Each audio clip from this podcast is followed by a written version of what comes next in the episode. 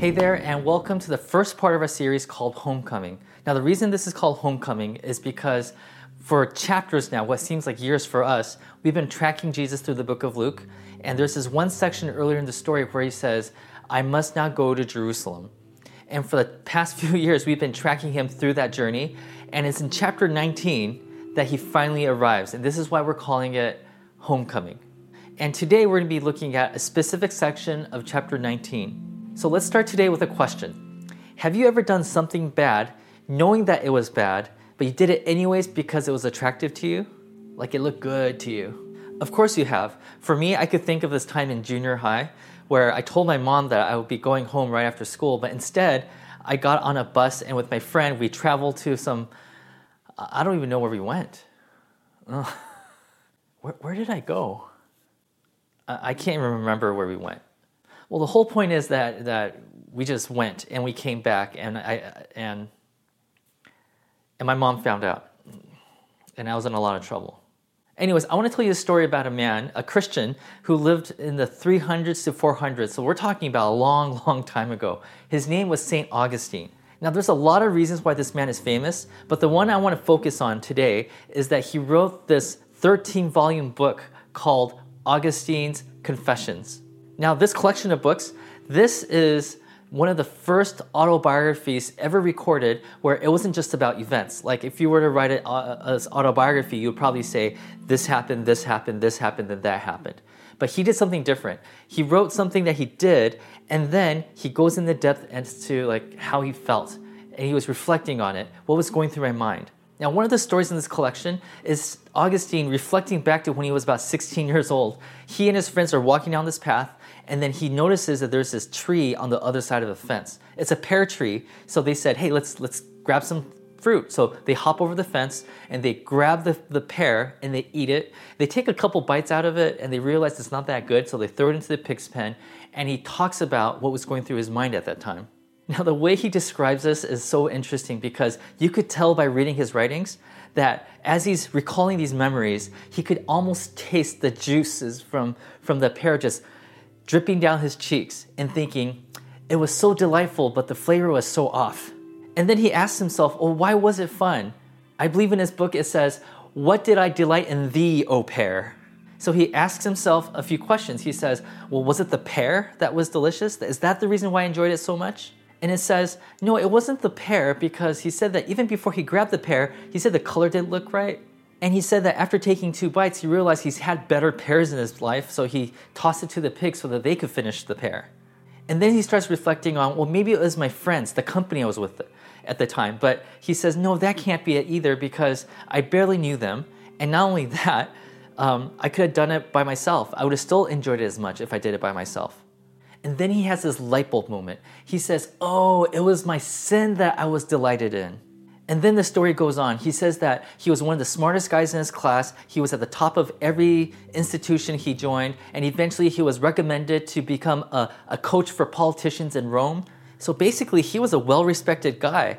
But then he said that he felt like his soul was still empty. So he started giving in to his, his desires. He started bossing people around. He started sleeping with women, whoever came his way. At some point, he said that he even bragged about things that he didn't even do, but he just wanted to brag about it because that's what his inner voice was telling him to do. Then he said that none of these things really satisfied him. As a matter of fact, he said that he felt his humanity fading away. He felt less human the more he participated in these, these wild acts. But not only that, he said the more he fed his appetites, he thought it would be satisfied, but no, he said it was the opposite. It His appetites grew stronger and stronger and stronger. It's almost as if he was looking for something that would finally satisfy him, and the next thing, and the next thing, and the next thing, but they just made that hole in his heart bigger and bigger and bigger. So his emptiness increased, and his humanity decreased. And then he realizes, this is kind of like that pear story, that it wasn't the object itself that really lured him into these things. That wasn't the delight that he experienced. It's not the actual pear that he enjoyed. It's not the women that he slept with that he enjoyed. But it was the sin, it was the very act of destroying his own humanity that he actually found delight in. At one point he even says, it was actually a lot of fun chasing after my heart's desire, but when he finally got a grasp of it, he was left empty. He said that he realized that he hasn't found what he was looking for. It's kind of like that story I just told you about myself, that I got on a bus and I went somewhere and I can't even remember where I went. It was probably somewhere that wasn't even that great, because it wasn't the destination that I was really obsessed about. It was that I was enjoying, I was delighting in breaking the rules. And maybe, I don't know, maybe I felt like I need to be a rebel for a day or so. But what did it accomplish? Well, I think I broke my mother's trust. I felt that just that much of my humanity chipped away from my soul that day. But for Augustine, he kept on chasing after these desires, and eventually he came to the end of himself. So one day he said he was sitting in a garden, just thinking about how maybe he should just give up on life. And then he heard a child's voice. And he looked around and he couldn't find where the voice was coming from. But the child's voice was basically saying, just start reading the Bible. Just start reading the Bible. And luckily for him, he had a Bible that his mother gave him.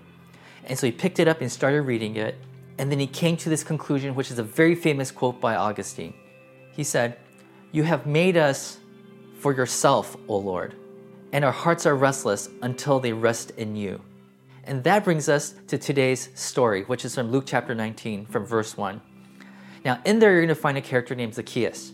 Now, Zacchaeus is famous for being the epitome of somebody who chased after his dreams only to find out that he didn't find what he was looking for there. So let's take a look at that story. Jesus entered Jericho and was passing through. A man was there by the name of Zacchaeus, who was a chief tax collector and was wealthy. Now, if you've been with us in the past, you'll know that a tax collector is somebody who's betrayed their own community in order to make a quick buck. He's actually sided with the enemy of the state in order to help them succeed in their propaganda, and in doing so, he's betraying everybody in his neighborhood, including his own family. And you can't become a tax collector by accident. You have to actually pursue that career. So for Zacchaeus, his dream, ever since he was probably a teenager, was, I want to be rich, and I don't care how many people I have to betray. I just want to make sure that I have a comfortable life, making sure I have all the needs of my life taken care of. But when he got there, he was left empty. Let's read on. He wanted to see who Jesus was, but because he was short, he could not see over the crowd. So he ran ahead and climbed a sycamore fig tree to see him, since Jesus was coming that way.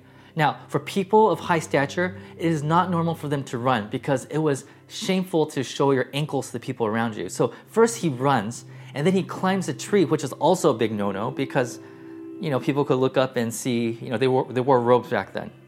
When Jesus reached the spot, he looked up and told him, "Zacchaeus, come down immediately. I want to stay at your house today." So he came down at once and welcomed him gladly. Now, the word gladly right here, I think, is too tame of a translation. The original language here implies he was jumping up and down. He was really ecstatic and excited, and he did not care what people thought. He just wanted to celebrate. That's the word right here. All right, let's go on. All the people saw this and began to mutter, "He," that's Jesus, "has gone to the guest of a sinner." So already the whole neighborhood knew how bad of a person Zacchaeus was. But Zacchaeus stood up and said to the Lord, "Look, Lord, here and now I give half of my possessions to the poor, and if I have cheated anybody out of anything, I will pay back four times the amount." Now, amongst translators and scholars, there's some question here whether if what Zacchaeus just said was a future tense or a past tense. If it's a future tense, he's basically saying, Jesus, I'll do anything to make things right. I want to start making amends with all the enemies I made in my life. If it was past tense, he's basically saying, look, Jesus, I tried to make amends with the people around me. I was going to give everything away. I tried it, and not, not even that worked. Either way, the point here is he's come to the end of himself. You see, this is just like Augustine. He gave in to his desires. He just wanted to be rich. He just wanted everything to be about him. And he was searching for that thing that would fill his heart. He was searching for that thing that he was looking for, but when he got there, he realized that that thing he was looking for, it wasn't there. So Jesus goes to him and he says to him, "Today salvation has come to this house, because this man too is a son of Abraham." Now, what does he mean by salvation has come to this house? Now, when you think about the word salvation, what do you think of? I mean, salvation means that you're saved from something. So the question is, what are we saved from? If you were to talk to some random Christian on the street and say, hey, Jesus came to save you, what did he save you from? Chances are you'll get this kind of answer. Jesus saved me from eternal damnation, or Jesus saved me from hell. But I challenge you to find a verse in the Bible that says that Jesus came to save you from hell. Instead, what you'll find over and over again is that Jesus came to save you from your sins. And there's a difference. You see, Zacchaeus' sins that he delighted in chasing after, chipped away at his humanity until he was left as a person who, who was left empty. He didn't have a community, and he didn't have a future. That's what his sins did to him. But when Jesus walks into Zacchaeus' house, he finds what he was looking for. He finds that he's no longer empty. He now is part of a community of Jesus' followers, and he has a future. He has a purpose. Then he concludes by saying, "For the Son of Man came to seek and save the lost." Now, this is a very interesting point, because here the verse implies that Jesus came to seek him out, but in the story, Zacchaeus was the one that climbed the tree to look for Jesus. But if you read carefully, you'll discover that when Zacchaeus climbed the tree, he didn't even know what he was looking for. He didn't even know who Jesus was. He just wanted to see what the crowd was doing. It was Jesus who looked at the sea of faces and said, "Today, Zacchaeus, I'm going to your house." You see, this morning, some of you may feel lost. In the name of chasing after your dream, maybe a better career, you stepped on a lot of people, you compromised relationships, and when you finally got to that higher place in your career, you realized what you were looking for wasn't there. Instead, you feel like you lost a part of your humanity. Or maybe you've done something that was soul-crushing, something that chipped away your humanity just so that you could find approval, because you thought that approval is worth the humanity that you're going to lose. But when you got there, you didn't find what you were looking for. Or maybe you had no choice. You had to compromise something. You had to go against your values just so you could survive. And while you did survive, you feel like you gave up a part of yourself that you could never find again. Or whatever your example is, you thought that trading your humanity for something, whatever that is, might be worth it. And now you realize it wasn't. In a sense, you've been climbing all these trees hoping to find what you're looking for, only to come out empty-handed. But what this last verse says is what you are looking for is looking for you. That what you're looking for is coming for you. He's coming for you because he loves you. He wants to help heal some of the things that you destroyed in your own life. He wants to restore that humanity that's inside of you so you become more and more like the person that God originally intended you to be. And so that is the good news for today, that what you've been looking for is looking for you. And so in a few minutes, we're going to take communion live. And as we do this, I want you to remember that we are not inviting Jesus to our table, but that we are being invited as guests to his table. That this life that we're living right now is not about us, it's about Jesus. Communion is a reminder to us that we are all in this together.